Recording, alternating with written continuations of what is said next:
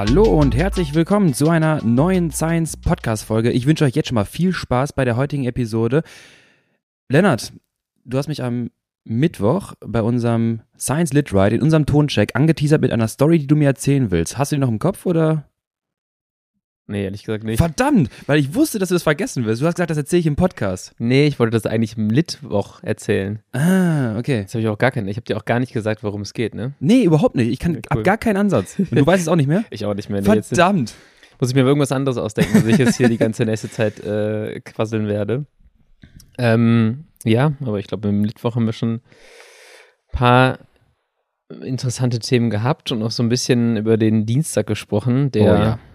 Ähm, also, wir müssen ab sofort äh, das Verkaufen der Trainingspläne und des Coachings einstellen. Definitiv. Ähm, weil das hat einfach nicht in die Richtung funktioniert, wo ich mir das vorstelle, dass ich dienstagsabends ein Ja. Rennen fahren kann, wo Ja. ich kompetitiv unterwegs sein kann. Ja, ich, ich glaube, das Erste, was wir gemacht hatten, ähm, als äh, wir nach dem Rennen telefoniert hatten, war, dass wir beide gleichzeitig gesagt haben, scheiße, jetzt haben wir das auch kaputt gemacht. Ja, genau. Es war so ein Dienstagsrennen war immer, das war eine humane Belastung, die man Ja. gut selbst steuern konnte. Und Ja. jetzt äh, war das äh, so gut besetzt mit so vielen Leuten. Also, nee, also Spaß beiseite, es war natürlich total geil, dass so viele Leute da waren. Ja. Ähm, wir können halt in den nächsten Wochen einfach dann mal gucken, wenn das weiterhin so viele sind oder vielleicht noch mehr werden, dass wir einfach noch ein paar Rennklassen hinzufügen. Und dann Genau. äh, können wir in Anführungsstrichen ganz normales Swift-Rennen machen mit A, B, C, D, E-Kategorien. Ähm, vielleicht in der E-Kategorie auch eine, eine reine Frauenkategorie anbieten. Ja. Und dann, also es hat auch so Spaß gemacht, nur es war halt einfach sauhart und vor allem so nach der Erkältung für mich war das dann irgendwie Ja, so viel bitter. zu hart. Äh, dich habe ich auch äh, beobachten können, wie du gecrackt bist. Das war auch dann wenigstens ein bisschen unterhaltsam danach für mich. Aber Leute, äh, für all ja. die, die nicht mitgefahren sind, Lennart war sogar noch so hinterrücks, dass er in den Chat reingeschrieben hat, was mein Puls gerade äh, aussagt und dass sie mich jetzt bitte äh, doch abstellen mögen. Stimmt, das habe ich auch noch reinge reingeschrieben. Der Lör ist bei 189, mach ihn fertig. Mach ihn fertig. Ja. Wobei 50 Fahrer noch in dem Feld waren und ich dachte mir, Lennart, ich bin nicht die Konkurrenz hier. Ich bin Nee. wirklich Platz Für 49 mich hier. sowieso nicht, weil ich hatte zu dem Zeitpunkt wahrscheinlich schon fünf Minuten Rückstand, als ich das geschrieben habe. Also wenn ich normalerweise in einem Swift-Feld, das, das ist immer auch so richtig, wenn ich in einem Feld bin Mhm. und schon so am Klemmen bin und da schreiben noch Leute, drehe ich durch. Oh, oder? Das nervt richtig. ich hätte ähm, gedacht, dass der eine, ähm, boah, ich habe gerade den Namen im Kopf, ständig war ein, ein, ein ähm, Chat, der geschrieben, so ein bisschen taktische Anweisungen geschrieben hat, ne? Der hat immer geschrieben, hier, äh, ich glaube, die waren mit dem Team unterwegs, auch mit, mit Yannick und so. Ähm, der hat immer geschrieben, hier, Attacke und wenn du jetzt kannst, jetzt ist der Moment und so Das weiter. habe zum Beispiel ich gar nicht gesehen, weil ich zu weit Das kann sein, das kann sein. Auf jeden Fall hat er wirklich viel geschrieben und ich habe gedacht, ähm, das kann nicht sein, der muss irgendwo hier, äh, der ist halt äh, einfach nur im Chat mit drin, hat sich quasi da so reingepackt und macht halt die Spurlei. Nachher habe ich rausgefunden, der ist doch irgendwie in die Top 5 reingefahren. Also wenn er die ganze Zeit bei geschrieben hat, dann Respekt an der Stelle. Vielleicht hat er noch eine andere Methode, dass er so Gedankenübertragung in den Chat packen kann. Oder hat so ein, so ein ähm, Oder er nutzt so ein halt einfach so eine, so eine Diktierfunktion. Ja, das war so ein, ja, will ich aber, da will ich lieber schreiben. An. Da ich lieber schreiben als reinreden beim, beim All-Out. Oder du hast halt so einen, so einen äh, Helfer, der dir nebenbei halt was schreibt. Kann auch sein. Ja, auf jeden Fall haben wir uns das kaputt gemacht. Die Idee war halt, Swift Racing League äh, war zu schnell, da haben wir ein eigenes Rennen gemacht, damit wir trainieren können. Jetzt haben wir die Swift Racing League in Science Race reingepackt. Super geil. Ähm, nee, aber Spaß beiseite. Kommt alle auf jeden Fall und äh, fahrt's auch mit. Und wenn wir genug Leute sind, dann machen wir einfach weitere Kategorien. Wir probieren es nächste Mal nochmal aus. Ähm, wenn wir ähnliche Anzahl haben, dann machen wir einfach ein Leistungslevel, damit jeder so ein bisschen abgeholt wird und wir unsere Intervalle fahren. Ähm, ja, bei mir war es auch, was haben wir hier, ähm, hier rausgeschnitten? 16 Minuten, bis ich krachen gegangen bin, Lactar Clearance All Out ohne Clearance Ja. und dann halt Sweet Spot. Ja. Auf jeden Fall nicht die Einheit, die ich auf dem, gut, die Strecke war jetzt auch äh, eigentlich dazu, eigentlich habe ich die Strecke so ausgewählt, dass man langsam reinfinden kann. Fandest du? Ja, weil ich dachte mir so, okay, es sind keine 5-Minuten-Einstiege Mhm. drin, wo du halt dann sofort fliegen gehst. Dann habe ich gedacht, wenn das Feld jetzt ein nicht so geisteskrankes Tempo an den Tag legt, dann kann man da mitschwimmen. Äh, aber ich habe das Ding auch schon vor fünf Wochen geplant, bevor ich dann erstmal nochmal anderthalb Wochen flach lag. Und ähm, ja, war auf jeden Fall ein, ein netter Einstieg in die, in die Swift Science Saison. Der nächste Tag war auf jeden Fall auch sehr gut und ich muss sagen, hat mich mega gefreut, wie viele Leute in dem Discord-Kanal drin waren. Ähm, und also deutlich, deutlich mehr als letztes Jahr. Ja. Und ähm, super Interaktion, auch eine super Gruppendynamik. Keiner ist davon rausgeballert und hat irgendwie das Tempo da erhöht, sondern alle sind wirklich da gewesen für eine Lit-Einheit. Und es war richtig geil. Genau, auf jeden Fall. Also für die, die sagen, ey, das Race ist mir vielleicht ein bisschen zu heiß, so, aber kommt zum Litwoch, geht in den Discord-Chat mit rein, für alle, die, die jetzt nochmal gefragt hatten, weil manche waren sich nicht ganz sicher. Die waren im Swift-Leut drin, haben ins Discord-Chat aber nicht gefunden. Ihr findet das in der Companion-App von Swift. Dann gibt es den Reiter Clubs und in diesem Club findet ihr den Science Club. Da kommt ihr auch aufs Event. Und wenn ihr auf der Hauptseite vom Science Club einmal runterscrollt, steht ganz unten Discord und da ist automatisch der Link. Dann könnt ihr drauf tippen und falls ihr die App noch nicht habt, werdet ihr quasi aufgerufen, die App jetzt zu downloaden, einfach einmal einen Account machen, dann werdet ihr automatisch äh, zum, zum Science Club quasi auf Discord rübergeleitet. Und dann ist ganz wichtig, nicht in den allgemeinen Chatreiter, sondern dann in den Litwoch Chat reinspringen und dann hört ihr uns beide brabbeln für einen Live-FAQ-Podcast und ihr könnt äh, im Chat eure Fragen stellen. Ähm, dass das Hit-Training funktioniert hat, oder zumindest in Ansätzen, ähm, kann ich so halb mir herleiten. Da, Lennart, bevor ich Mhm. gedroppt wurde, die letzten 10 Minuten, bevor ich aus dem Feld gedroppt bin, 9 Minuten 37, um es genau zu sagen, ähm, Max-Puls einmal 195, Durchschnitt 190. Ja. Das fand ich, So hat es sich äh, angefühlt. fand ich interessant zu beobachten, auf jeden Fall. War schon, äh, also das war dann für mich noch ein bisschen Entertainment. ja, das glaube ich dir. Ich dachte mir so, mal gucken, wie hoch der kommt. Ich weiß gar nicht, ob der die 200 knacken kann, aber ich glaube nicht, dass du, kannst du 200, ja? 202, 203. Ähm, ich dachte lange, das geht nicht.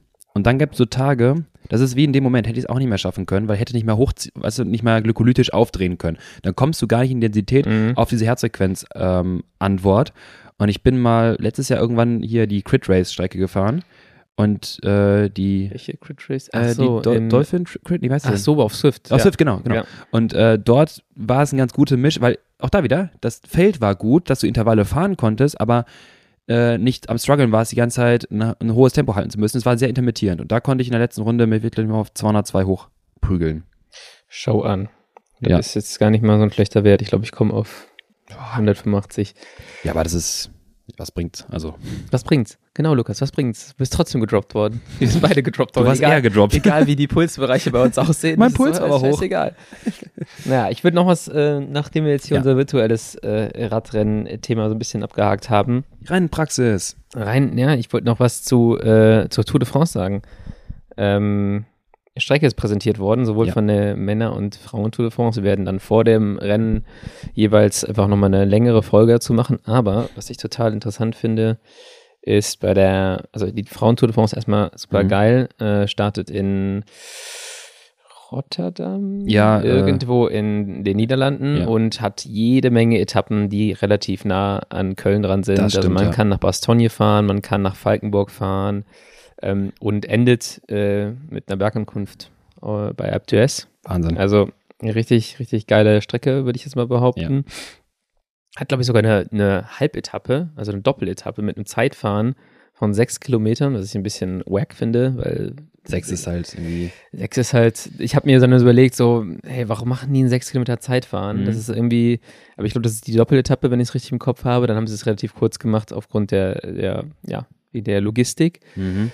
Und ich habe mir dann auch so gedacht, okay, die haben aber auch nur relativ wenige Bergetappen. Das Mhm. heißt, um die Balance zu finden zwischen irgendwie TT und äh, Anstiegen, müssen die die Zeitfahren wahrscheinlich recht kurz machen, damit die Zeitabstände im Zeitfahren nicht irgendwie so groß werden. Ja, ja. Ähm, Da, damit du halt irgendwie so ein bisschen noch.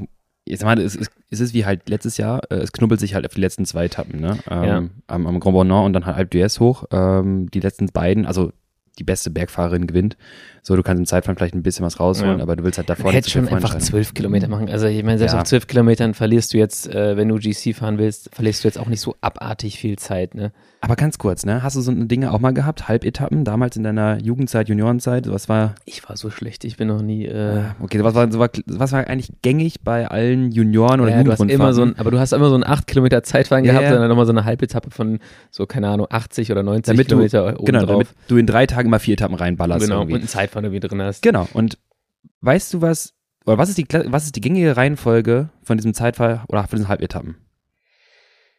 Zeitfahren morgens. Zeitfahren morgens, Das ist nachmittags. bei der Triptyk äh, Genau, 29-Bereich, genau. ja. Und dann hast du so ein 8 Kilometer Zeitfahren, 10 Kilometer, 12, 16, was auch immer. Haust dir, also bei mir war es, ich hau Mhm. mir komplettes Laktat rein. Ich habe nachher noch Blut geschmeckt. Mir war kotze übel, dann stehe ich am Start vom Mhm. Straßenrennen. Wenn ich es richtig sehe, ne? Gerade hier, ist erster Straßenrennen. Ah, 67 Kilometer, zumindest sagt gerade Pro Cycling Stats, Stage 2A, Straßenrennen, 67 Kilometer.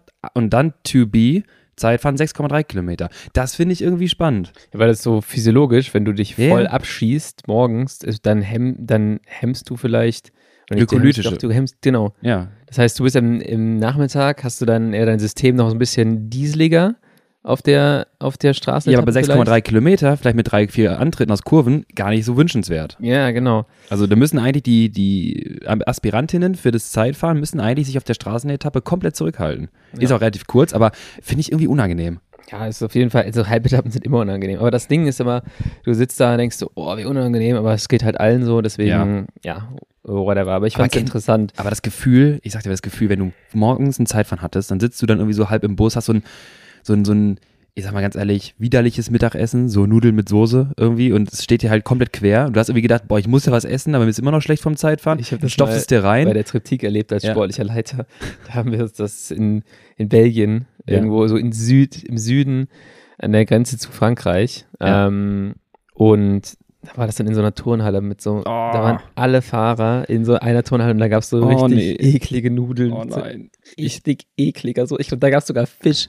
Da dachte ich mir so, Leute, die sind gerade in Zeitfahren gefahren, müssen gleich nochmal hier Oh. so über Kopfsteinpflaster ballern und ihr serviert denen jetzt irgendwie Nudeln mit Fischsoße. Ich krieg grad, Lennart, ich krieg grad Gänsehaut. Du holst mich gerade in diese Zeit zurück, die ich wirklich, Dinge, die ich nicht vermisse. Weil das Ding ist ja auch, man guckt so von außen und man sieht, das sind so die besten Junioren, die dann in die Kontinentalteams kommen, so die besten Devo-Teams der Welt. Mhm. Ja.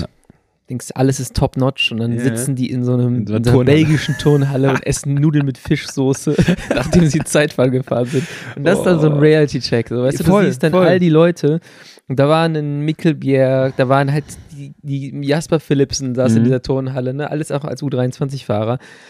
Die, in dem Moment sind sie alle gleich. und da ist der Unterschied zum Fußball. Ich glaube, da wirst du mit, mit 14 schon so verhätschelt, dass du da äh, nur das Beste bekommst, die besten Hotelzimmer und Co. Überleg mal, so ein Jahr vor Profivertrag und sitzt in Ah, ich habe so einer gestern, Turnhalle. gestern äh, Abend mit, äh, mit Tim Teutenberg, Ja. äh, Ole Tyler und äh, Hannes Wilksch ähm, noch was gegessen und dann haben die auch von der Lavinier, Lavinier nochmal Mhm. erzählt und den ha- haben, glaube ich, viele Leute gesehen, die Unterkünfte in der Lavinier. Da hatten die so Papierbettdecken und die, die hatten zwei Decken dabei im Camper und mussten sich dann abends immer um die Decke streiten, wer dann halt die gute Decke bekommen hatte. Das sind auch Jungs, der ne, Hannes jetzt schon bei, bei, bei Tudor Profi nächstes Jahr, Tim auf einem guten Weg, Ole hat auch eine gute Chance. Ja.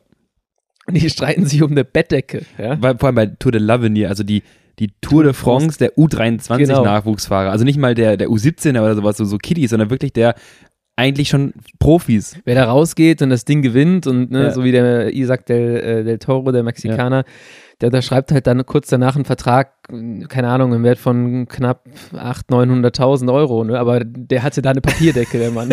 das ist schon hart. Oh Also, Mann, ey. Aber das ist ganz kurz, vielleicht machen wir irgendwann, können wir da mal was zu erzählen, aber dieses, ich sag mal, dieses unwürdige Leben als Nachwuchs oder angehender, vielleicht Profi, so dieses, ich, du gehst diese ganze Miste, man stellt sich das halt teilweise echt ein bisschen, ein bisschen schöner vor, vielleicht, auch ähm, von außen stehend, weil, keine Ahnung, bist du halt, ich meine, mein Profi ist es nicht offiziell, irgendwie dann auf der Lizenz dann schon, fährst aber rund um Köln so ein Profirennen. So, das wirkt ja von Mhm. außen, als ich halt Nachwuchsfahrer war, U17, da war jeder für mich dort ein Profi. Shiny, Ja, klar. Busse, Sicher. Autos und dann steigst du in so ein Auto rein, das fällt voll auseinander und da sind irgendwie so 300.000 Kilometer drauf und das ist achtmal überlackiert worden, zumindest bei den Pro-Conti oder vor allem bei den Conti-Teams auch, ne? Da fällt, fällt die Ölwanne unten runter. Genau. Und ähm, dann, dann, genau, dann hast du dieses, alle für dich, diese 200 Leute in so einem Fahrerfeld rund um Köln, die sind für dich alle Profis, alle, die verdienen damit Geld und das ist so deren Hauptjob. Und dann bist du in diesem Circle drin, fährst halt selber auch rund um Köln Profirennen und dann merkst du halt einfach mal, was das für ein, teilweise, nicht in Deutschland, aber wirklich meistens so Frankreich, Italien, was das für, äh, Was für harte Bedingungen Zeit ist, ja. Ey, also so Rennen in Bretagne, das brauche ich auch nicht mehr. Ja, genau, dann buhlen halt Oh. die Teams um diese Top-Talente. Du hast, bist so, überall bist du gefragt, aber du schläfst halt trotzdem auf so einer Papierdecke. Ich hatte mal ein Hotelzimmer in Bordeaux. Das, das war einfach, das war wirklich einfach nur ein Keller. Eigentlich einfach nur weiße nackte Wände und der Schrank, du hast das war so ein Schrankbereich, war einfach nur ein Loch in dieser Wand. Ja. Das war kein, das war einfach nur ein Loch und da konntest du deine Sachen reintun. Ja. Das Ah. ist die Realität. So, Jetzt sind wir krass vom Thema abgekommen. Ganz kurz, der Valentin-Kollege sich dann leider auf die Etappe 1 so mies gelegt hat und in Frankreich Straßen teilweise echt rau, der ist über den Popo abgegangen und er hat sich so den Hintern, wirklich die Haut vom Hintern abgeschält. Der lag dann da auf dem Bauch und dann hat man dann das Essen quasi vom Buffet rübergetragen und musste auch mit den Leuten verhandeln, dass diese durchgekochten, weichen Labbernudeln, Oh, ja. dass wir die jetzt mitnehmen dürfen mit einem Stück Brot und, und Apfelsaft, dass er das dann auf dem Zimmer auf dem Bauch liegend essen durfte auf der Papierdecke. Ah, Deswegen musst du immer den Rucksack voller Porridge Bars haben. echt. Oder Proteinbars. Dass du immer irgendwie eine gescheite Mahlzeit haben kannst, weil Ja. so durchgekochte Ah. Nudeln. Uh. Das ist wirklich schlimm. Also ganz kurz, reden wir noch bei Tour de France oder gehen wir schon Nee, thematisch wir reden nochmal ganz kurz über die Tour de France. Ja, haben wir gut. jetzt schon hier so viel, nee, so viel Zeit haben wir jetzt noch nicht verstreichen Nee, lassen. geht. Tour de France. Ähm, interessant, weil Ja. sehr, sehr ähm, nach hinten raus, sehr, sehr berglastig. Mhm. Ähm, zwei Zeitfahren drin, was interessant ist. Einmal 34 Kilometer und das andere ist 25. Das eine ist halt ein- eine Art Bergzeitfahren und das andere, äh, das erste ist ein flaches Zeitfahren. Die ersten Etappen sind schon, können also die allererste Etappe ist schon schwer. Die Ja. kann sehr schwer gemacht werden. Und die, äh, die vierte Etappe geht auch über ein paar Pässe, die sind aber über den Galibier zum Beispiel, aber das sind halt so die flacheren Seiten. Ähm, Galibier natürlich aber auch über 2000 Meter. Je nachdem, wie diese Etappen gefahren werden, können sie so den, den Verlauf aus meiner Sicht für die komplette Tour sehr, sehr stark prägen. Weil wenn auf den ersten vier Etappen nicht viel passiert und die sich angucken, was natürlich nach diesem Jahr unrealistisch ist, Mhm. weil sie sowieso offenes Visier gefahren sind, aber dann hast du halt hinten raus alles Entscheidende In so einer Und- Finale. Genau, und dann ist das so ein bisschen wie beim Giro, der dann so ein bisschen lame wird, weil Mhm. alle warten dann auf die letzte Woche. Das heißt, es ist eigentlich, wenn du eine attraktive Tour haben willst, also kannst du natürlich als Zuschauer nicht beeinflussen, Ja. aber dann kannst du einfach nur darauf hoffen, dass auf den ersten Etappen schon irgendwo Zeitabstände sind. Aber meinst du nicht, dass das auf jeden Fall man das stark forcieren kann? Ich meine, Etappe 4 äh, über den Galibier ist es, ne? Ja, aber da fährst du halt im Schnitt, ne, der äh, Galibier von der Seite, der hat im Schnitt 5%. Ähm, okay. das, Also das ist auch, das ist ja das Ding halt wie, wie äh, Anfang dieser Tour. Ähm, die ersten, erste Woche können sie alle schnell fahren. Ja. Da muss ich schon wirklich überordentlich auch viel investieren, dass das halt schwierig wird. Was natürlich geil ist jetzt, Ja. Etappe 9 von Troyes nach Troyes hat, glaube ich, 11, nee, 14 Gravel-Sektoren drin. Mhm. Äh, mit einer Gesamt-Gravel-Kilometerzahl von, war relativ viel, ich glaube so um die 30 Kilometer. Mhm. Das wird, glaube ich, ganz geil, weil da ist Carnage, so ein bisschen wie bei halt einer, einer Cobble-Etappe Mhm. und ähm, Es bin ich jetzt mal gespannt. Das kann halt schon nochmal echt viel durcheinander werfen. Wird richtig schön stressig auch einfach, weil Ja. ähm, das sind so diese die Kämpfe vor den Sektoren. Also es ist wahrscheinlich dann, ich habe mir, ich habe ein paar Bilder jetzt auf Instagram gesehen. Das, was ich, also nur die Bilder, die ich gesehen habe, Gravel war ja schon okay so. Also man macht ja auch keinen komplett roughen Weg, wenn du halt weißt, die Tour Mhm. daher läuft, das ist ja richtig bescheuert, wenn halt dann ein Favorit deswegen extrem rausfällt, vielleicht stürzt oder sowas, das ist immer unangenehm dann. Ähm, aber trotzdem hast du halt diesen harten Fight für die Sektoren und das finde ich Ja. immer super spannend. Ähm, was meinst du, letzte Zeitfahren in Nizza, 17 Kilometer mit dem Col d'Aes? Ist das nochmal etwas, wo Zeitabstände nochmal irgendwie korrigiert werden können? Also wo wirklich so ein letztes Zeitfahren sich lohnt? Ja, auf jeden Fall. Das ist ziemlich lang. Ähm, und wenn du dieses Jahr gesehen hast, Ja. was da auf so einem kurzen Zeitfahren an Abständen rauskommen kann, so am letzten Tag der Tour, äh, es ist ein krasses Finale, würde ich sagen. Und es ist halt einfach auch krass, dass so viele äh, Zeitfahrkilometer dabei sind. Ich weiß gar nicht, wie viele dieses Jahr dabei waren, aber wir hatten doch nur das, Das Zeitfahren, eine, ne? was äh, Wingegaard Ja. dominiert hat. Und das Ja. war recht kurz. Ähm, ist natürlich jetzt hier mit meiner äh, MON-Brille ein interessanter Kurs für einen Roglic. MON-Brille. Ja, mit zwei Der mal Zeitfahren. Race Cup fährt. Ja, das weiß ich noch nicht, ob der Race Cup fährt, aber äh, der wird sicherlich da viel MON-Zeug konsumieren während der Tour. Ja.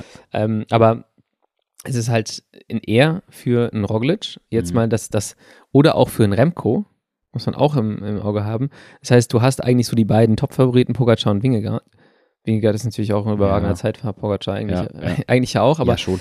aber man sieht einen Roglic und äh, einen Rem Remco Evenepoel eher so als Zeitfahrer, ähm, als Weißt du, was ich meine? Also zumindest ein Remco weiß, hat mehr Stärken im Zeitfahren, als Mhm. er berghoch hat. Also er ist Mhm. der bessere Zeitfahrer. Und Roglic ist ein sehr, sehr geiler Bergfahrer, aber auch ein sehr, sehr geiler äh, Zeitfahrer. Etappe Gegen die anderen beiden sind eher die besseren Bergfahrer, als dass die Ja. Zeitfahrer sind, obwohl sich das auch wieder geswitcht hat. Kann auch, genau, kann sich auch während der Tour halt stark ändern, Ja. klar. Ähm, ich glaube, was es dann gut beschreibt, ist vielleicht, je nachdem, ich meine, 21 Etappen, da kann bis zu 21 natürlich schon viel passiert sein. Aber was gut beschreibt, ist vielleicht, dass so ein Remco dann an den letzten zwei Etappen vorher so ein bisschen eventuell passiver fahren könnte. Ähm, ne, also quasi Vor dem letzten Rea- Zeitfahren. vor dem letzten Zeitfahren reaktiver. kannst- Ja, okay, aber so richtig passiv kannst du bei diesem nee, passiv natürlich nicht, sicher nein. Col de la Coyol, also Ja. 15 Kilometer, 7 Prozent. Ähm, aber ich meine halt so ein bisschen, ähm, er, er muss es vielleicht nicht ganz so sehr forcieren, Zeit vielleicht vorher rauszuholen, falls er in einer Situation ist, wo es halt relevant werden könnte, weil man dann halt, weil er dann sagen könnte, okay, ich gehe voll aufs Zeitfahren. Gut, da ist halt unberechenbar, ob so ein Wingard damit komplett wieder einen rausfeuert. Ähm, aber halt äh, Etappe 19 Isola hoch und Etappe, äh, nee, schon 19 ist Isola, genau, und Etappe 20 Col de Coyol. Du hast ja Bergankünfte, oben wird trotzdem halt Zeitunterschiede gemacht, aber er muss halt nicht in die Attacke vielleicht gehen, wenn es für ihn relevant sein könnte. Er könnte halt dann auf Zeitfahren pokern. Also es wird, es wird spannend. Ja, wird spannend, genau. Es ist äh, eine der härtesten Tourrouten äh, seit langem, haben Sagt man viele gesagt. Jahr. Sagt man jedes Jahr.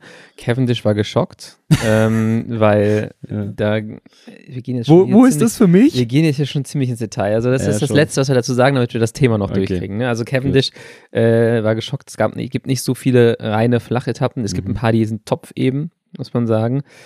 Aber die sind ähm, jetzt auch nicht so, sind auch nicht so viele wie bei, bei anderen Ausgaben der Tour. Ja. Oh, ich will, glaube ich, doch noch was sagen. Schieß los. Weil es gibt keine Paris-Etappe am Ende. Zum Und- ersten Mal seit 34 Jahren. Okay, 1989, ne? War das letzte Mal. das war doch Paris. Er hat doch Le Mans Ja, äh, mit dem Zeitfahren nach Ja, Paris. Achso, okay, letztes Mal äh, anders. Nee, doch, stimmt, Paris, ja, hast recht. War das das erste Mal Paris dann? Boah, nee, das glaube ich nicht. Okay, dann, dann habe ich Scheiße erzählt. Aber warte, ich, ich finde das Du bist ja hier, der den Podcast schneidest. Wahrscheinlich findet find dieser Teil Ja, des Podcasts gar nicht statt. Mach. Find das mal raus. Nein, anders. Es gibt seit 89, John, so, seit 89 neun- natürlich kein Zeitfahren mehr auf der letzten Etappe. Ah, So. das war's. Es gibt auf jeden Fall kein Paris. Ja. Ähm, und es gibt die Olympischen Spiele in Paris, deswegen Ja. sind, ist die letzte Etappe nicht in Paris. Aber äh, als Sprinter, wenn du jetzt zum Beispiel nicht um das grüne Trikot kämpfst, dann denkst du dir halt so, ja, letzte Tourwoche, leck mich am Arsch. Echt so, hau mal rein. Auf gar keinen Fall fahre ich den Scheiß jetzt zu Ende.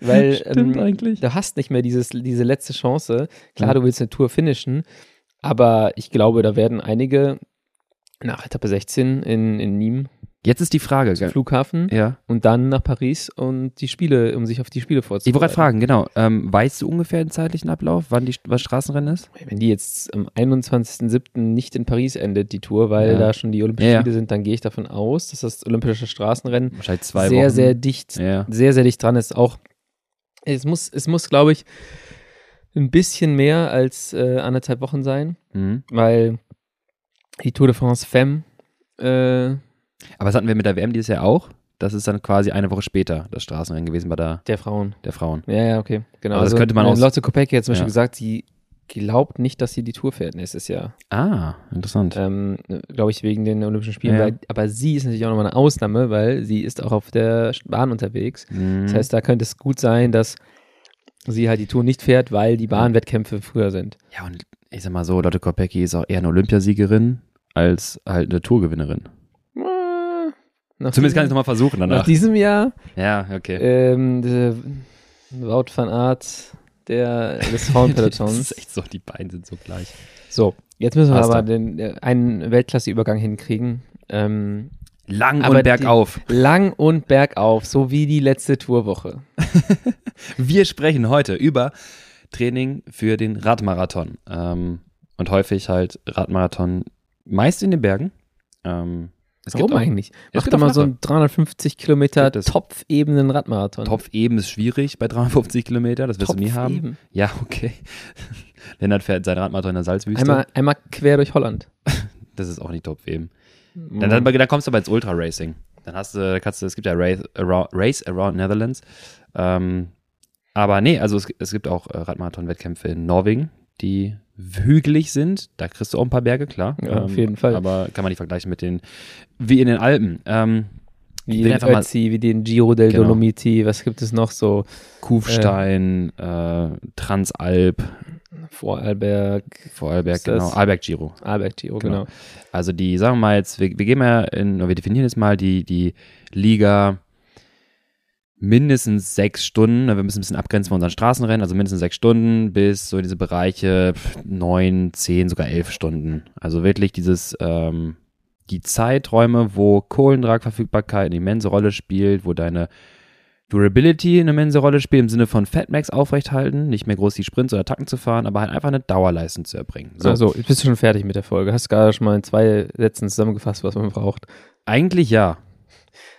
Aber wir wollen ja so ein bisschen näher darauf eingehen, warum das die relevanten Faktoren sind. Da kommen noch ein paar andere dazu und vor allem für euch, wie ihr diese Bereiche trainiert, damit ihr einfach noch äh, diese Challenges ein bisschen besser angehen könnt. Ähm, vorweg die Frage, ist es nur in meiner Wahrnehmung so oder ist mhm. der Ötztaler so der König der Radmarathons in Europa? Schon irgendwie. Es ist das immer verschiedene Rennen, die so eine Art Prestige trächtigen Namen mit sich, oder einfach ein Event, was so ein bisschen in so ein Prestige Hype bekommt. So. Und deswegen ist der Ötztaler so mit auch das Eheste, was auch mal vielleicht auch sportferne Leute äh, mit sich identifizieren können oder kennen ähm, oder halt einfach mal ja nicht Straßenfahrer, also kann auch nicht Radsportler, vielleicht Triathleten sagen, ey, das ist für mich auch mal eine Challenge. Ja. Ne? Also so Ötztaler ist ja so ein, so ein klassisches Ding oder Transalp, äh, solche Dinge mal auf der auf der Bucketlist abzuhaken.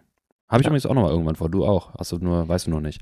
Ähm, ich, ich würde das schon mal machen, ne? Ja, also, aber ich, ich hab, wir haben schon ein paar Mal darüber gesprochen, das ist einfach, äh, ich kann es mir noch nicht so richtig vorstellen, weil ich glaube, mhm. wenn, wenn sich bei uns Leute fürs Coaching auch melden, die sagen, ich will Ötztaler Sub, was sind das dann? Sub 7, Sub 8 Stunden fahren? Sub 7 wäre schon extrem, also Sub 8 ist schon sehr schnell. Dann ähm, denke ich mir mal so, boah, 8 Stunden auf der Karre. Mhm. Ich habe hier, lang. Ich habe hier mal ein paar, also wir nehmen jetzt mal den Ötztaler so ein bisschen als, als Benchmark und ich habe jetzt mal hier zwei Powerfiles rausgesucht, damit wir einfach mal uns mal ein Gefühl dafür verschaffen können, was es denn bräuchte und was vielleicht so, ähm, ja, so, so Orientierungen sind von Intensitäten und von vielleicht Leistungsfähigkeit. Nehmen wir mal unseren, äh, da haben wir schon mal drüber gesprochen, unseren, unsere kölsche äh, Triathlon Goes Radsport, Goes äh, Schnellradsport, Anton Schiffer, äh, mhm. der einen fünften Platz dieses Jahr gefahren ist beim Ötztaler und ja. mit einer Zeit, jetzt kommen wir da, was du gerade sagtest, 6 Stunden 58. Also das sind die Sub 7, bist du dann ja. definitiv in der Top 10 Richtung. Ähm, und da gleichzeitig habe ich mir jetzt eine Zeit rausgesucht von Michael. Ich sage nicht weiter wie, es ist jetzt irgendwie eine, eine Datei äh, bei Strava, falls Michael sich vielleicht darin wiederfindet. Er ist 8 Stunden 27 gefahren. So, ähm, ein Anton wiegt natürlich deutlich weniger, das haben wir schon mal gesagt. Der, äh, was haben wir gesagt? Was haben wir rausgerechnet? Warte. Oder ich habe ihn für 61 Kilo eingetragen. Ich bin nicht ganz sicher, ob das stimmt. Vielleicht mal 62, 63, aber der ist halt wirklich nicht schwer. Ja. Verbraucht eine, hat einen gesamtenergetische Verbrauch von äh, 5378 Kilojoule. Also jetzt erstmal nur plakativ Leistung auf der Zeit gerechnet. 5300 Kilojoule. So ein Michael verbraucht 6400 Kilojoule auf diese 8,5 Stunden. Wir sehen also etwas mehr Energieverbrauch, wahrscheinlich auch ein schwererer Athlet. So, das können wir schon mal festhalten. Ein Anton fährt 214 Watt Average und 254 Watt Normalized. Und da kommen wir in diese Richtung, wo wir sagen, hm, warte mal, also im Average und auch Normalized, der hat eine hohe Leistungsfähigkeit. Mhm. Das ist dann halt auch im Average, im Durchschnitt irgendwo viel im Bereich Fatmax. Und das ist so ein bisschen der erste Punkt, den ich halt sagen möchte. Natürlich muss die Energiebereitstellung sieben Stunden, acht Stunden, achteinhalb, neun Stunden irgendwie über einen sehr effizienten Stoffwechsel laufen. Und was du halt ja. vor allem brauchst, ist dann halt einen guten Fettstoffwechsel. Je mehr Energie du über den Fettstoffwechsel generieren kannst, desto eher sparst du dir halt die Kohlenrate ein. Wenn du halt eine höhere VHC Max mitbringst, eine höhere oxidative Kapazität, wenn du vielleicht mehr Typ 1 Faseranteil bei deiner Energiebereitstellung hast, wenn du da gute, leistungsstarke Typ 1 Fasern hast, die sehr effizient arbeiten, dann hast du sehr lange aufrecht über die gesamte Distanz hinweg einen guten Fettstoffwechsel und das spart ja. die Kohlenhydrate ein. Und dann ist es halt so eine, wir haben glaube ich schon mal gesagt, wir können das in eigentlich zwei Kernaussagen oder zwei, zwei Kernparameter an dem Tag definieren. Weißt du, was ich sagen will? Oder? Ähm, Kohlenhydrate pro VRM. Das kann, genau, das, das, das ist schon eine Unterkategorie von dem Hauptparameter, was ich meine. Ganz plakativ, Kohlenhydratverbrauch Ach so, und Kohlenhydratzufuhr, ja. Aufnahme, genau. Und das können wir einmal, diese, vor allem diesen Kohlenhydratverbrauch, können wir viel multifaktoreller bestimmen Mhm. oder verändern als vielleicht Kohlenhydrataufnahme. Da haben wir unsere, unsere Mengen, das können wir gleich mal durchsprechen. Aber Kohlenhydratverbrauch ist zum einen bestimmt natürlich durch die Leistungsfähigkeit, die du mitbringst, also Training, Ja. was du dich, wie du dich vorher vorbereitest. Pacing, wie viel verbrauchst du, wie sehr stehst du auf dem Gas. Im besten Fall dann noch sowas wie eine Art Durability, also dass du hinten raus jetzt nicht schlechter wirst, uneffizienter wirst mit deiner, mit deiner Energiehaushalt. Und diese Parameter kannst du am ehesten halt mitbestimmen. Und dann ist natürlich im Gegenzug einfach die Kohlenhydrataufnahme, die gerade möglich ist.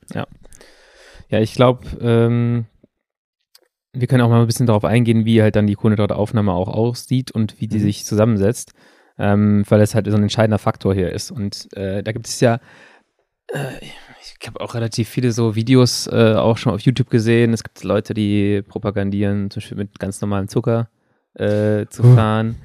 Ähm, Grundsätzlich die beiden Kohlenhydrate, die wir versuchen oder die wir aufnehmen, sind äh, Glucose und Fructose. Mhm. Ähm, lange Zeit ist man, glaube ich, mit sehr viel Glucose-Produkten durch die Gegend gefahren und hat dann gemerkt, dass man aber zwei Aufnahmen im Darm hat, den Jetzt Es- kommt's. S-Glut 1 und Wow. S-Glut 4, nee, den Glut 4. Ja. Und nicht. SGLT1, richtig. Ja. Stark. Einer für Glucose, einer für, ja, das, da muss ich ein bisschen äh, mich auch mal so in diesen Nerd-Bereich begeben, aber ähm, einer für Glucose, einer für Fructose und beide können wohl so, man sagt 60 Gramm pro Stunde aufnehmen. Ähm, vermutlich der, ähm, der Glucose, ist das ein Transporter? äh, dann. Transporter. Oh Gott, das darf ich selber nicht. Ich glaube, SGLT1. Gut, das Glucose-Ding Ja. kann relativ safe 60 aufnehmen. Bei dem Glucose-Ding ist man sich nicht ganz sicher, ob das, oder das ist ein bisschen äh, variabler, glaube ich, von, von Typ zu Typ.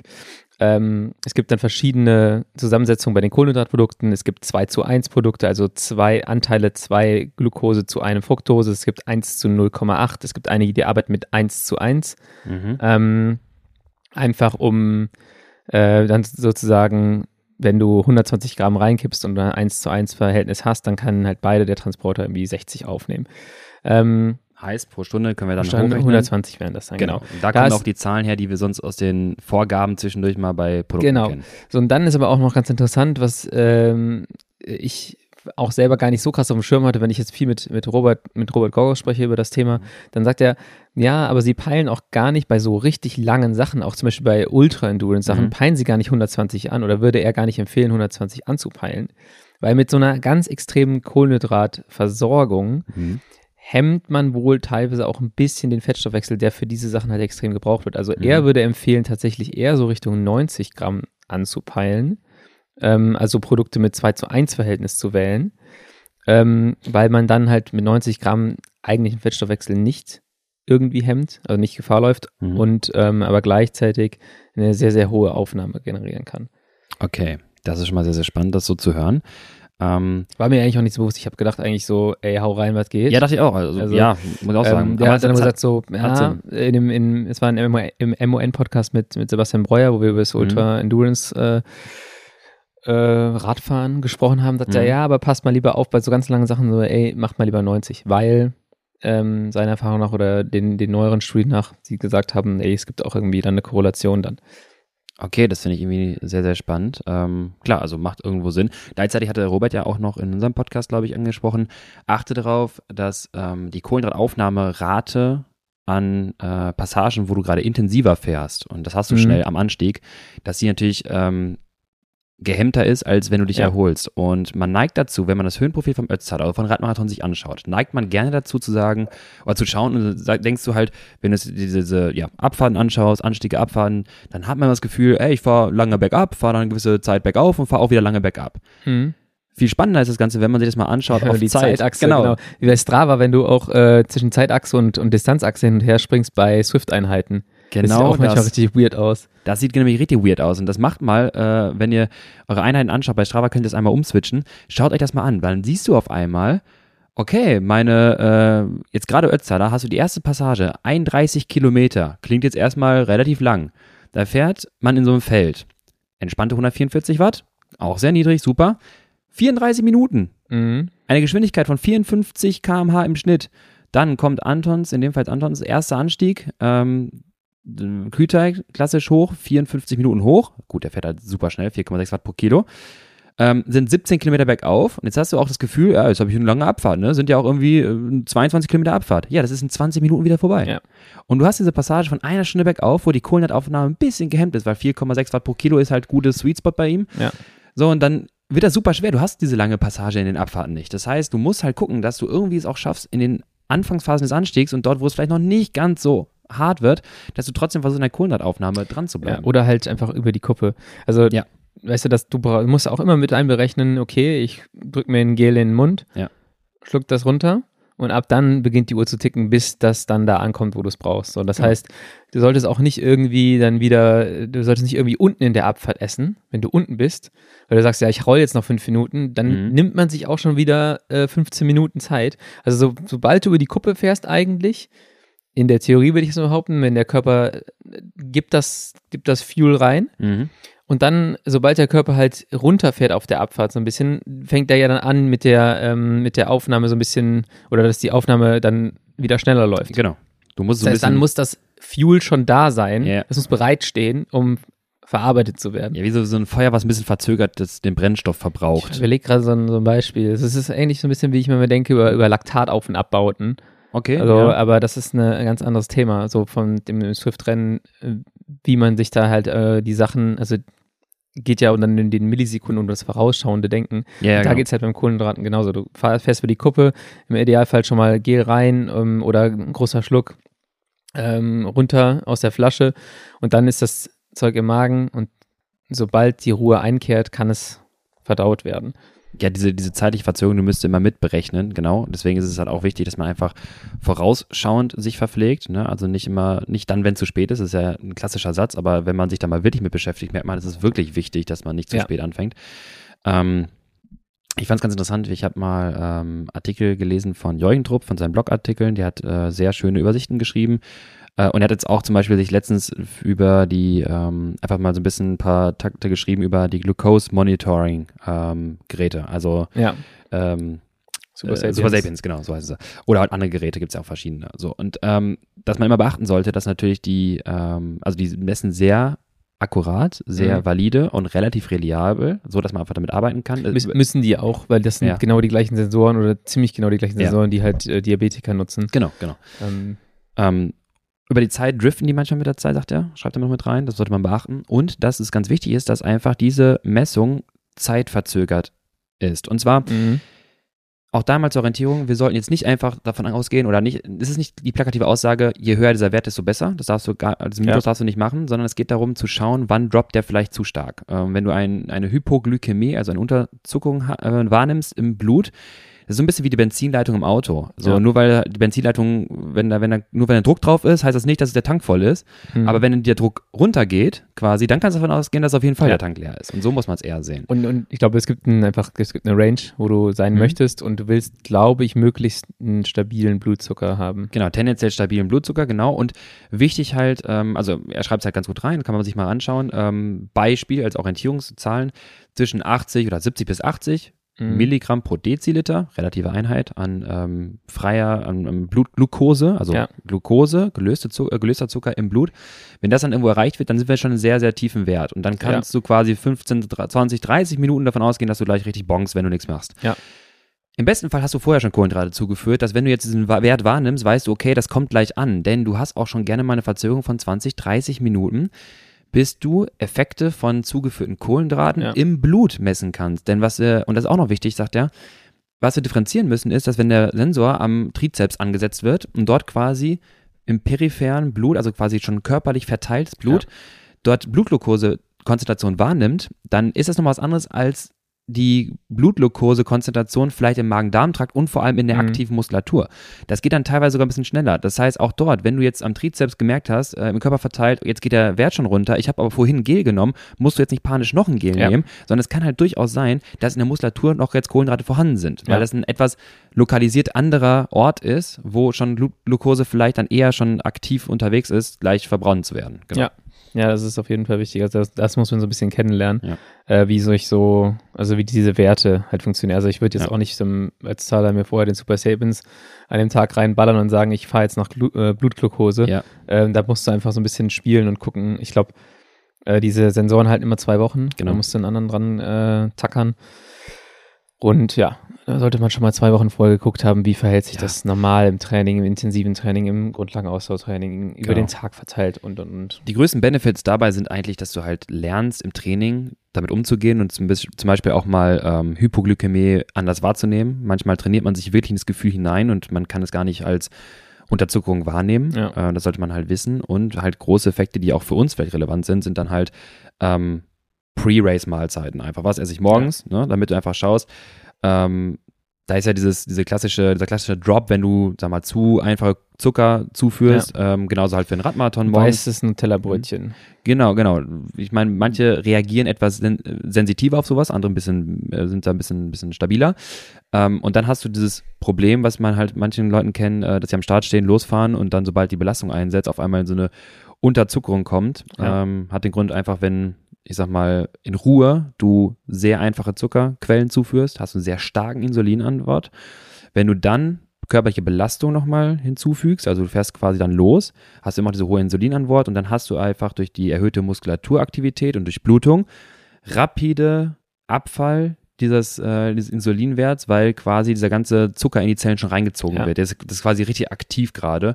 Und dann kommst du ganz schnell in dieses Unterzuckerte, obwohl du an sich erstmal genug Speicher hast, aber Blutglucose ist dann halt einfach schon relativ rasch gering. Ist so ein bisschen, als würde dein Motor du voll reintreten und du würdest komplett Benzin schlucken, obwohl Ja. der Tank halt noch da ist. So. Und dann, als wäre da quasi Luft, was du irgendwann ziehst, was dann faktisch nicht da ist. Ja. Ähm, und da muss man ein bisschen aufpassen, deswegen macht es halt Sinn, im Training herauszufinden, was für einen selber vielleicht auch die äh, bessere Frühstücksalternative sein könnte. Ja. Oder halt Slow-Carb-Produkte. Ja, auch eine Möglichkeit, alles, wo vielleicht Isomaltolose drin ist, ähm, dass du so slow releasende Kohlenhydrat hast. Genau. Ähm, es waren jetzt, das war jetzt der erste Exkurs im Kohlenhydratbereich. Also ganz, ganz wichtig ist natürlich diese, das, das Kohlenhydrat. Das ist dein Wegbegleiter für diesen kompletten Radmarathon. Wir haben jetzt gerade gesprochen über, ähm, dass Darf ich man noch sich einen Ansatz dazu sagen? ja, ja, ich, du Okay. kannst gleich noch ganz viel, Okay. glaube ich, dazu sagen. Ich wollte nur noch mal ein bisschen zusammenfassen. Also wir haben, wir haben jetzt einfach mal schon mal gesagt, dass es wichtig ist, viele Kohlenhydrate aufzunehmen. Äh, eine Range von 90, 100 Gramm pro Stunde, vielleicht auch für einige, wenn es gut, fun wenn gut funktioniert, 120 Gramm pro Stunde probieren. Ähm, dann haben wir darüber gesprochen, wo man sich verpflegen sollte, ähm, dass man schaut, dass, es, dass man das auch dann reinkippt, wenn der Körper es möglichst gut verarbeiten kann. Mhm. Ähm, jetzt kannst du noch deinen, deinen Exkurs machen, bevor wir dann so ein bisschen mehr in die, in die Physiologie auch reingehen Mhm. und was, äh, was so Fettstoffwechsel oder Effizienz und Co. Ja. Co. Mini-Exkurs nur. Ähm, auch nochmal ganz schön eigentlich bei, bei Jointop im Blog ähm, beziffert.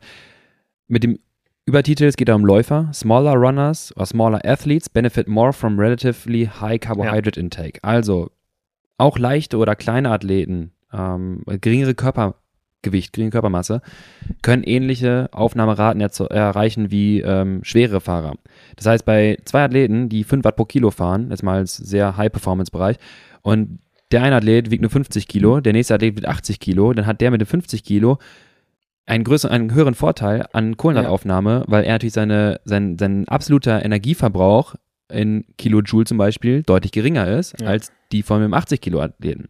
Und gerade diese Athleten sollten, also die leichten, sollten dieses, diesen Joker auch wirklich ausspielen. Also Wir gerade dann. einfach weniger Kohlenhydrate bei 5 Watt pro Kilo. Genau Absolut. das. Und du kannst halt trotzdem 120 Gramm zuführen. Was meinst du, was das für ein Joker ist? Ja. Und das wollte ich nur mal sagen, also gerade auch diese Athleten, die schweren sowieso und die leichten Athleten auch erst die, erst recht, ähm, auf die Kohlenhydrate zu verachten. Da jetzt eine Frage. Man, man Mhm. sagt, also jetzt die Herleitung ist, äh, viele weibliche Athleten sind Mhm. einfach auch leichter äh, im Schnitt.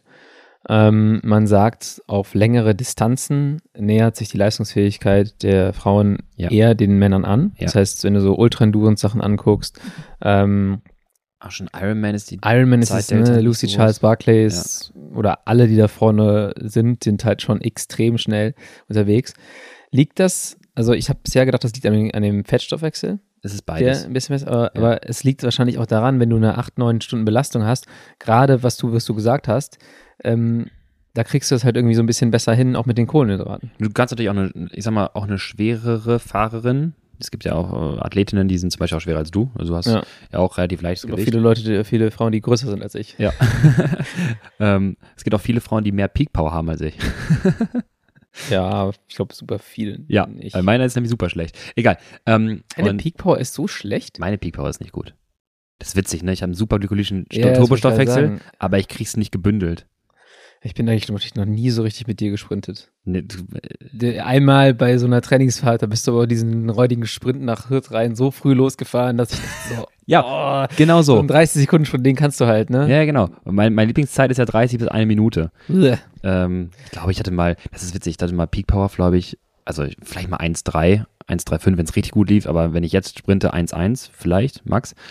Und bin aber mal 30 Sekunden auf 980 was gefahren. Hm. Also, das ist wirklich genau kein Delta wirklich zwischen meinem krass, Peak und meiner ja. 30 Sekunden Performance. Ich kann das so aufbauen, aber egal. Hilft aber nicht. Also guter Anfahrer. Ja. Ähm, wo war ich stehen geblieben? Achso, Fettstoffwechsel, genau. aber der, der, der Fettstoffwechsel bei Frauen ist halt wirklich höher so und äh, auch die schweren Athletinnen, die jetzt nicht über Watt pro Kilo jetzt in dieser Rechnung mit reinbeziehen werden können, bezogen werden können, auch die hätten halt den Vorteil, dass der Fettstoffwechsel auch länger aufrechthaltbar ist. Also wenn man das wirklich vergleicht zwischen Männern und Frauen, dann haben Frauen höheren Fettstoffwechsel und den halten sie auch länger äh, als quasi jetzt mit dem Faktor Durability, halten sie Ja. auch länger aufrecht. Deswegen ist einfach dort, je länger die Distanz, äh, desto eher ähm, in Prozent von FTP oder in Prozent von VHS Max könnten diese Athletinnen auch mehr Intensität fahren. Genau. Ähm, du wolltest in den Performance-Bereich und zwar habe ich überlegt, äh, Lennart, sag mal bitte einmal nochmal ein Gewicht durch. Mein Gewicht oder ein Gewicht? De dein Gewicht. Äh, Gerade so 68. 68. So schwer? Mhm. Ähm, deine 5 Minuten Performance könntest du sie einschätzen in Leistung. Jetzt gerade oder? Kann ich, keine Ahnung. Ich kann da fünf Minuten, kann ich ja wahrscheinlich. Was können wir deine. VHS Max jetzt schätzen? Wir müssen mal grobe Zahlen durchrechnen. Ja, machst du mal jetzt, äh, das ist ja noch schwieriger. 65? Ja, gut.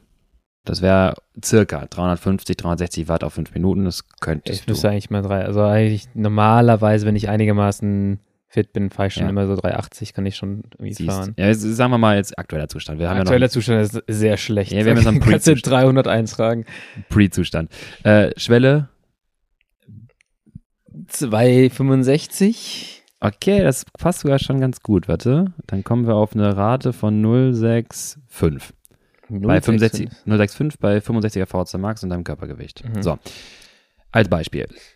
Jetzt können wir halt ausrechnen, ich habe das ja schon mal Ich gesagt. hatte noch nie eine 065er Rate. Also, Ja, also die gemessenen Raten, die ich immer hatte, waren irgendwas bei Richtung 08 oder 09. ja, wenn du halt diesen, ja, Wenn, wenn, ich du diesen Sprinttest Sprinters fahre. fährst und ja. wenn du zum Beispiel aktuell sagst, ey, ähm, keine Ahnung, meine, du bist wahrscheinlich auch gerade anaerob gar nicht, du hast wahrscheinlich, klar, eine gewisse, gewisse Fähigkeit, Sprints zu fahren, aber ich glaube auch anaerob bist du gar nicht so in der Lage, weil der Fauler Max wird ja auch zum Teil mitbestimmt durch glykolytische Transportprozesse, die wiederum du lange nicht richtig trainiert hast. So. Ähm, Ja. Und wenn du sa- sagst, boah, jetzt gerade bin ich gar nicht so fit, das ist wie so ein äh, Off-Season ein Minute Intervall, da kommt auch nicht so viel manchmal. Da kriegst du teilweise die Kontraktion auch gar nicht hin, auch wenn es richtig weh tut, ja. weil einfach diese, diese Enzymatik nicht so trainiert wurde. Also ich bin grob gesagt jetzt richtig scheiße. Ich kann weder lange schnell fahren, noch kurz schnell, sagst du mir jetzt aktu aktuell. ich kann wirklich gerade gar nichts. Okay, sehr gut. Ähm, das ist natürlich fantastisch. Ähm, was wir halt machen könnten, genau, ich habe mal über einfache Formeln diese Klettereffizienz, also VM pro Kohlenhydratverbrauch berechnet. Und so könnten wir zum Beispiel sagen, dass du bei einem Kohlenhydratverbrauch zum Beispiel, jetzt in dem Fall bin ich bei 80 Gramm, eine Klettergeschwindigkeit von ca. 730 bis 800 Höhenmeter pro Stunde aufrechthalten kannst. Das heißt, dahingehend, deine Leistungsfähigkeit wird bis dahin natürlich ein bisschen sich anpassen. Also wird natürlich besser sein, wenn wir jetzt zum Beispiel ähm, sagen, du hast dann vielleicht 72er VHC Max, du behältst mal deine Rate bei, nur als Orientierung. Und wir schauen uns das Ganze nochmal an, dann könnte jetzt bei 80 Gramm Kohlenrate deine Klettergeschwindigkeit schon eher Richtung 900 VRM pro Stunde halt liegen. Und das ist ein bisschen da, wo wir halt sehen, okay, das habe ich ja mal so ein bisschen als, ähm, als multifaktuelles Nettoergebnis, also unser Kohlenverbrauch, der reflektiert quasi, wie unsere Leistungsfähigkeit ist, also VC Max, Schwelle und so weiter. Wenn das besser ist, dann ist ein Kohlenverbrauch an gewissen Stellen auch geringer und Fettoxidation höher. Und wenn wir das dann mit deinem Gewicht kombinieren, könnten wir halt rausrechnen, okay, wie effizient wirst du wahrscheinlich dann bergauf fahren. Ja. Was so eine Rechnung halt für einen, für einen Ötztaler super interessant sein könnte, weil daraufhin könnte man sagen, okay, wir können verschiedene Pacing-Strategien bei dir ansetzen. Äh, nehmen wir mal äh, Küta als ersten Anstieg, sind äh, 6,6 Prozent, 18,5 Kilometer, ähm, 1220 Höhenmeter.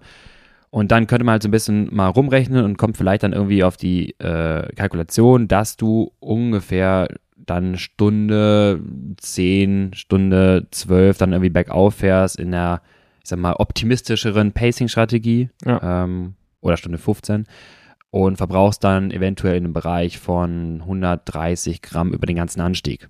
Ne, das kann man quasi relativ einfach rausrechnen. Da muss man natürlich bei einbeziehen, jetzt ist es sehr isoliert, die Berechnung. Du fährst wahrscheinlich noch ein bisschen schneller, wenn du in einem Feld bergauf fährst.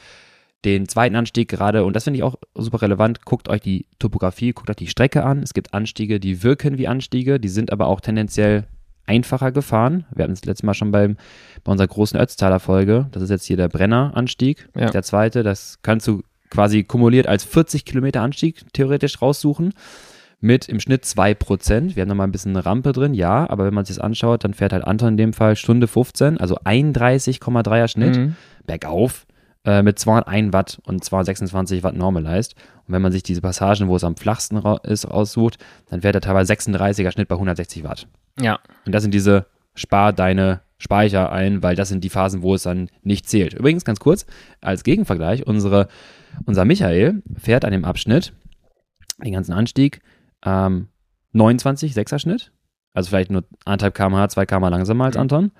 Und auch in den Phasen, wo es dann halt, wo er hätte am ehesten sparen können, 37er Schnitt, ein kmh schneller als Anton, Mhm. 193 Watt und fährt auch so ein bisschen mehr als Anton. Ja. Und das finde ich halt irgendwie spannend, weil das ist auch so ein Ding, der fährt nachher, warte, was habe ich gesagt, Gesamtzeit war 8 Stunden äh, 38 oder sowas. Also sagen wir mal anderthalb, 8 Stunden 23, also anderthalb Stunden langsamer als Anton, Ja. fährt aber in den Passagen, wo es weniger effizient ist, schneller und investiert Ja. mehr. Und da muss man Krass. überlegen, wo, wo investiert denn meine Körner, wo, wo zahlen sich dann am ehesten aus? ja, da definitiv nicht. Genau. Ja, das ist sicherlich auch nochmal so, das ist auch ein ganz krasses Learning. Also Ja. für, für Leute, wo lohnt es sich zu investieren? Und ich weiß nicht, ob derjenige jetzt, der, der Michael, da irgendwo ne, nicht in der ersten Gruppe, dann auch in so einer Dreiergruppe oder so, das ist halt auch, da Mhm. musst du dann auch schauen. Ähm, lasse ich mich vielleicht sogar nochmal einholen von der größeren Gruppe, ja. wenn ich weiß, Ja. dass, hin- also das muss man natürlich erstmal wissen, dass hinter mir irgendwie so ein 50 Fahrer, Fahrerinnenfeld kommt, Ja. äh, ist es vielleicht besser, die Minute aufzugeben, sich einholen zu lassen und dann da einfach ähm, sich ja mit zum nächsten Anstieg mit äh, nehmen zu lassen, Mhm. um dann da irgendwie fünf Minuten schneller zu fahren. Ja, genau, Also- genau.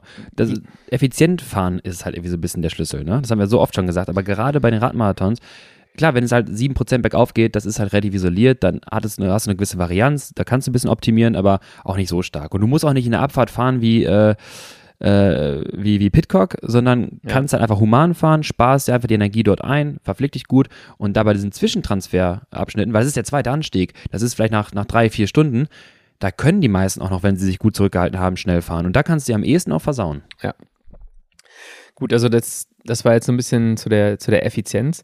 Ja. Ähm, also wir haben Kohlenhydrataufnahme, äh, Aufnahme, haben wir ge- besprochen, Kohlenhydratverbrauch jetzt gerade über die Effizienz, wann investiere ich und, und wie, wie pace ich das Ganze.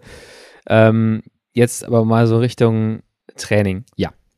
Äh, Ich zum Beispiel mit äh, der Art und Weise, wenn ich jetzt wirklich eine eher so eine 07, 08er Rate habe, bin erstmal völlig falsch aufgestellt für so eine Aktion. Weil ich bin nicht Ja. so sonderlich effizient. Ich greife relativ viel auf Kohlenhydrate zurück. Das heißt, meine Klettereffizienz wird immer eher beschissen sein im Vergleich zu einem Lennart, der ähnlich viel wiegt, aber eine Bildungsrate von 0,3 oder sowas hat. Ja. Also was muss ich denn dann erstmal machen, um für sowas ganz gut gewappnet zu sein wie den Ötztaler? Ähm, verschiedene Phasen in deinem Training, glaube ich, mit unterschiedlichen Zielstellungen gewichten. das ist auch wieder so, so eine Alles- oder Nichts-Antwort. Genau. ähm, du kannst natürlich jetzt, keine Ahnung, nehmen wir mal das Szenario, du würdest jetzt im kommenden September, ist ja glaube ich wieder, ne? Als Ja. im Herbst, hätten wir noch ein bisschen Zeit, dann könntest du auch jetzt deine Swift-Rennen fahren. Das ist trotzdem irgendwo ein Reiz physiologisch auf deine VHC Max und wir haben auch gesagt, die aerobe Kapazität, die VHC Max, ist entscheidend für den Fettstoffwechsel, die kannst du dir erstmal antrainieren. Das kannst du gerne mit bipolaren Training machen. Das heißt, auch jetzt Mhm. ist für alle, die sich für Radmarathon interessieren, auch ein bipolarer Trainingsansatz sehr sinnvoll. Du musst nicht jetzt schon anfangen, deine 270 Watt Performance am Berg zu trainieren. Ja. Das ist nicht notwendig. Heißt erstmal quasi, ähm, ja, VHC Max als ersten Parameter Fundament quasi schaffen. Weil das ist so ein Parameter, den du dann irgendwann im Sommer willst du dann nicht so rangehen müssen. So, du Ja. kannst natürlich immer noch Hit-Intervalle fahren, du kannst auch Crit-Races weiterfahren, aber du willst dann nicht nochmal explizit Phasen mit Hit-Wochen einbauen müssen. Mhm. Kann man mal machen, aber halt jetzt nicht so, dass du sagst, okay, ich brauche noch irgendwie 10 Milliliter, die müssen wir irgendwie herholen. Ja. Das heißt, jetzt quasi bipolarer Trainingsansatz ähm, und dann irgendwann zeitnah halt im Frühjahr das Volumen erhöhen. Weil was du halt irgendwo trainieren musst, ist einmal deine ähm, Typ 1 Fasern, die Effizienz deiner Typ 1 Fasern, damals Orientierung, ähm, die Signalkaskade, die du aktivieren willst, jetzt kommt's, wieder, unsere Mhm. meine Lieblingswörter, ähm, CAMK, Ah ja.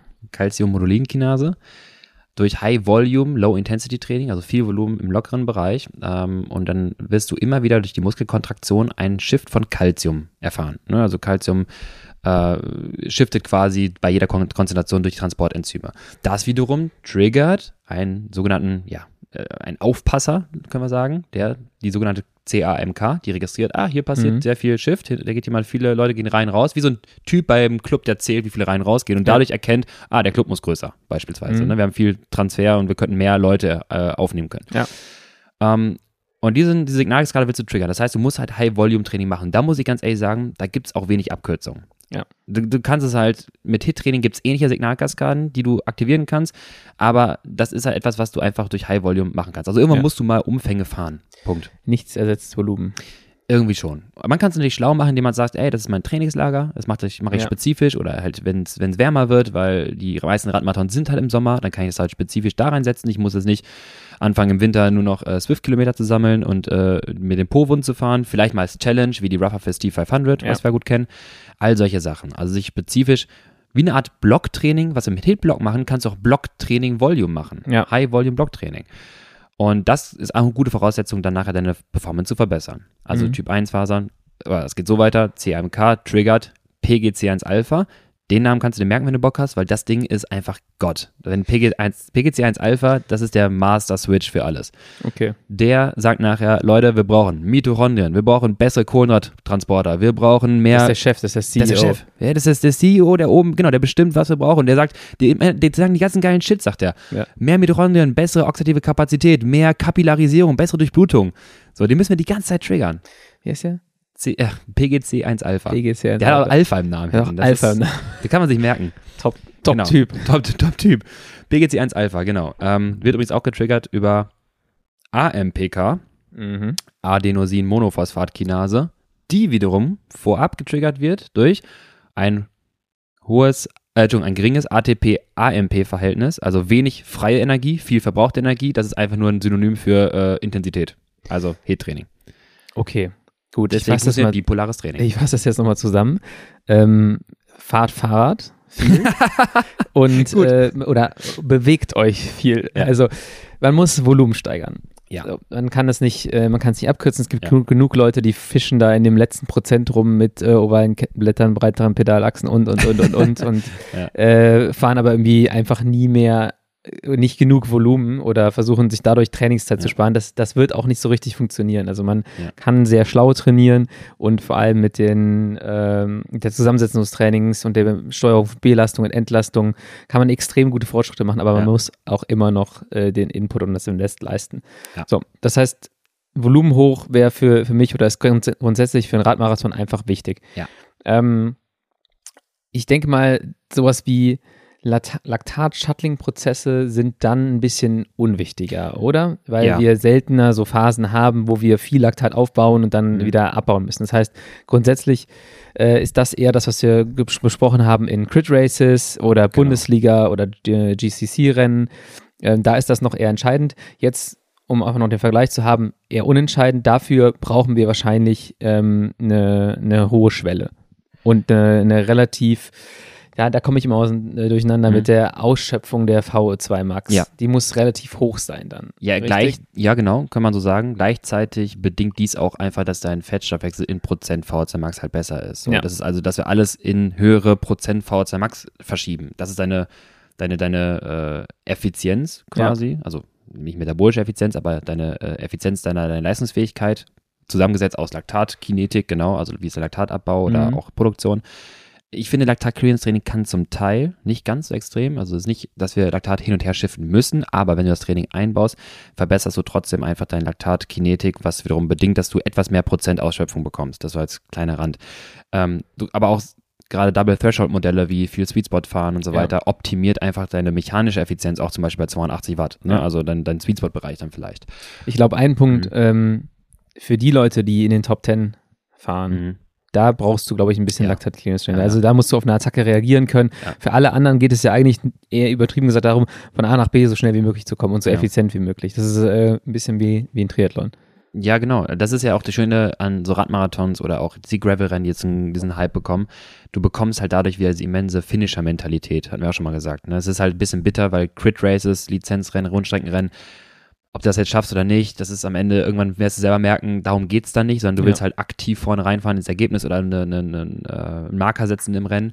Aber dort hast du wieder dieses, ich bin froh, wenn ich da bin und ich fahre meine bestmögliche Zeit. Mhm. Im besten Fall ist der Ötztaler auch relativ standardisiert, wenn es nicht durch Erdrutsch irgendwie die Strecke geändert wird, hast du auch immer die gleiche Strecke und dann kannst du diese Zahlen auch irgendwo ähnlich messbar machen, wie beim Ja. Ironman halt auch. Und das ist eine super interessante Sache und alle diejenigen, die jetzt nicht in die Top 10 reinfahren, fahren jetzt nicht Radrennen, sondern halt suchen das bestmögliche Ergebnis an diesem Tag. Das heißt, Ja. du kannst vorher, du hast genug Zeit, das Beste aus dir herauszuholen. Das fand ich ja super spannend, auch als ich die Mitteldistanz gemacht habe. Ich hatte vier Stunden 15, keine Ahnung, vier Stunden irgendwas äh, Zeit, das Beste aus mir rauszuholen. Das Ja. finde ich super toll, weil du hast nicht dieses Problem, wenn die ersten 20 Minuten nicht klappen, ist der Tag vorbei.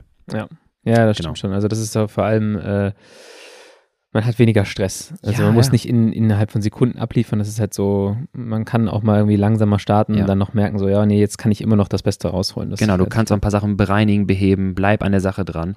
Und da würde ich eine Thematik so ein bisschen ansprechen wollen. Und zwar, was du vorher machen kannst, ist zum Beispiel, das genau in Trainingsinhalten einmal irgendwo zu üben oder quasi B-Highlight Radmarathon-Events zu fahren. Klassischer Beispiel ist immer Alberg Giro und dann halt Ötztaler, Mhm. also quasi als, als Pre-Test. Ähm, und dann einfach ein paar Strategien so ein bisschen ausprobieren. Also wir sollten jetzt nicht loshacken und dann merken, okay, ich gehe auf jeden Fall krachen, wann gehe ich krachen? Aber das brauchst du nicht ausprobieren, das Nee. ist garantiert. das ist garantiert, das wird sich nicht ändern und das weißt du auch vorher. ja. Ähm, ja, und was man halt ein bisschen beachten sollte dabei ist halt, äh, da habe ich eine interessante Studie rausgefunden ähm, von Neumeier et al. 2005, glaube ich. Genau, ein bisschen Mhm. älter, 2005.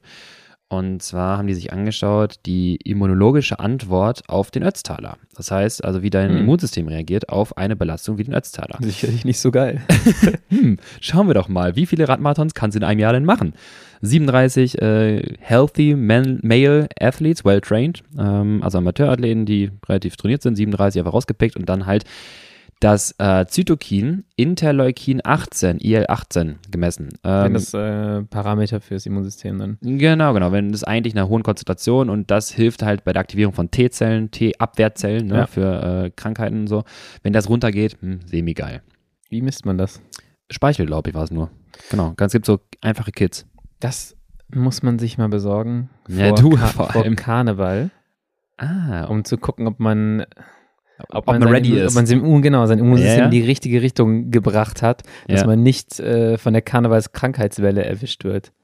Zum Beispiel, ja. so, weil das da ist man, gut. wir haben ja schon darüber gesprochen, Training rausnehmen, bevor man irgendwie feiern geht oder was auch immer. Mhm. Da muss man eigentlich mit so einem Speicheltest nur sagen, bin ich ready? Ah, ich kann nicht feiern gehen, mein Immunsystem ist angeschossen. Ciao, geht mal ohne mich Ich los. darf nicht. Darf nicht. Das ist wie so, wie so eine, so eine äh, Kannst du als Coach mal einführen. So, ja, wenn du feiern gehen willst, schick mir erstmal dieses Ergebnis von deiner Speichelprobe. Ich brauche dann IL-18-Gehalt. Äh, und IL-18-Binding-Protein bitte. Und zwar können wir jetzt mal eben die Ergebnisse kurz Ja. zitieren. Die ganzen Zahlen brauche ich jetzt, glaube ich, nicht alle runterarbeiten. Nee. Ich mache es mal grob. Und zwar, ähm, also die Konzentration nahm dann natürlich rapide ab. Nicht direkt nach dem Rennen, aber 24 Stunden später. Das ist halt ein bisschen zeitverzögert. Finde ich spannend. Und dann halt bis zu 32 und 68 Prozent reduzierte sich dann halt ähm, der, der Gehalt an Mhm. äh, freien IL-18. Und dagegen stieg dann IL-18BP, das ist das Binding-Protein, das ist dann quasi wie so ein Gegenspieler, der äh, dann das Freie aufnimmt und letztendlich auch, wenn dieser Marker sich erhöht, ein Zeichen dafür ist, dass du einfach immunanfälliger bist. Und das ist dann nachher letztendlich das Resultat. Also Ja. übersetzt ähm, bis zu 24 Stunden, habe ich noch mehr, ich weiß gerade gar nicht, ob 36 Stunden auch noch mit dabei waren. Also du bist ein Tag, zwei Tage, drei Tage danach komplett anfällig für Infekte. ja. ähm, weil einfach dein Immunsystem komplett geschwächt ist. Das ist das, was wir immer sagen, aber hier auch dann nochmal nachgewiesen. Das ist das, was mich in Kansas, äh, glaube ich, gekillt hat, als ich mir direkt zwei Tage später ja. Corona eingefangen habe. Ähm, und das ist einfach eine Belastung, die man nicht unterschätzen sollte und gerade im Training auch nicht unterschätzen sollte. Das heißt, so einen Train Day, Race Pace Train Day, wenn du auch mal sechs, sieben Stunden fährst, ballerst, oder halt so ein B-Highlight-Event, da muss man danach auch mal sagen, okay, dann, dann betrachtet es auch wie eine körperliche Ausbelastung, ein, ein solches ja. Event. Reduziere den Load ein bisschen, äh, achte auf ähm, deine Umgebung, achte auf gesunde Ernährung, Schlaf vor allem, äh, ausreichend Ernährung, ausreichend Kohlenhydratzufuhr, dass du dich entsprechend schnell erholen kannst. Ja. Gut, ich glaube, ich frage dich jetzt wie beim letzten Mal auch nochmal nach deinen Key Sessions, weil ich denke mal, da kann man relativ viel mitnehmen und dann auch nochmal an der Stelle den Hinweis, wer sich diese Key Sessions mal in den kompletten Trainingsplan mhm. packen lassen möchte. Äh, bei uns gibt es verschiedene Coaching-Angebote. Einmal mhm. die Online-Trainingspläne, die ihr bei Training Peaks findet, die sind auch unten verlinkt im Podcast. Oder ihr meldet euch bei Lukas unter lukas.science.cc. So heißt das. Genau. Ähm, für, ein, für ein Coaching. Ähm, jetzt hau mal trotzdem die Key Sessions raus. Drei Stück, würde ich jetzt mal sagen, die du da unbedingt einbauen würdest und auch wirst in so ein Training. Meine Favorite nee, Key Lukas, Session. Bitte nicht okay. wie. es ist zwar gerade Herbstkirmes-Saison, aber. Irgendwann mache ich, mach ich das ja noch. Ich kann, ich Leute wissen es vielleicht nicht, aber ich schneide ja die Podcast-Folgen. Ich schneide das eh wieder rein. ich, ich kann ja machen, was ich will. Ich mache mir so einen Rekommandeur-Sound äh, hinten drauf. Egal. Äh, drei Key Sessions für den Netztaler, oder für, für, für, für den Radmarathon, so ich stürze mich auf die Antwort vom letzten Mal auch wieder. Low-Intensity-Training. High-Volume, Low-Intensity-Training. Ja. Ich will es nochmal differieren mit, was mir da jetzt wichtig ist, ist nicht einfach nur Lit zu fahren, sondern auch spezifisch mal Phasen mit viel Umfang zu fahren. Also HVT letztendlich, High-Volume-Training, ah. als nicht nur, also nicht nur Stunde, zwei Stunden Lit, sondern HVT-Blöcke. Okay. Ähm, das wäre mir wichtig. Dann wieder spezifische, längere Zone-2-Einheiten. Ja. Ähm, also Fatmax-Bereich einfach hinsichtlich auch äh, der, der, ja, des Trainings der Mitochondrien, der idealen Pyruvat-Aufnahmerate aufgepasst. Ja. Wir hatten das noch im, im, am Mittwoch im, in der Diskussion in unserem Call, äh, in unserem ähm, Litwoch. Fatmax heißt auch hohen Kohlenhydratverbrauch. Ja. Maximaler Fettstoffwechsel ist trotzdem viel Kohlenhydratverbrauch. Euer Motor brennt, das Feuer brennt. Ihr müsst Kohle nachwerfen, sonst funktioniert das nicht, sonst brennt das Feuer nicht mehr. Das ist dann je nach Athlet durchaus ähm, 90 Gramm pro Stunde, 80, ja. 90 Gramm pro Stunde, die halt da durchbrennen beim Fat Max. Und das ja. ist halt wichtig, dass ihr das halt aufrecht haltet, sonst geht das Training halt nicht. Ja. Also HVT-Blöcke, Zone-2-Training und mir wäre wichtig, mh, hm, ich nehme mal VHC Max jetzt gerade raus, ja. weil das bringen wir sonst jedes Mal rein, also Hit-Training mache ich raus, sondern ähm, ich würde sogar echt sagen, ab einem gewissen Punkt könnte man das Double Threshold Modell mal überspringen. Ja. Oder ja. Zwei, zwei Möglichkeiten. Double Threshold, also viel Sweet Spot, zwei Sessions am Tag. Oder unser Fauler Max Senker Trainingsplan, der aber so ein bisschen auf Krawall gebürstet ist.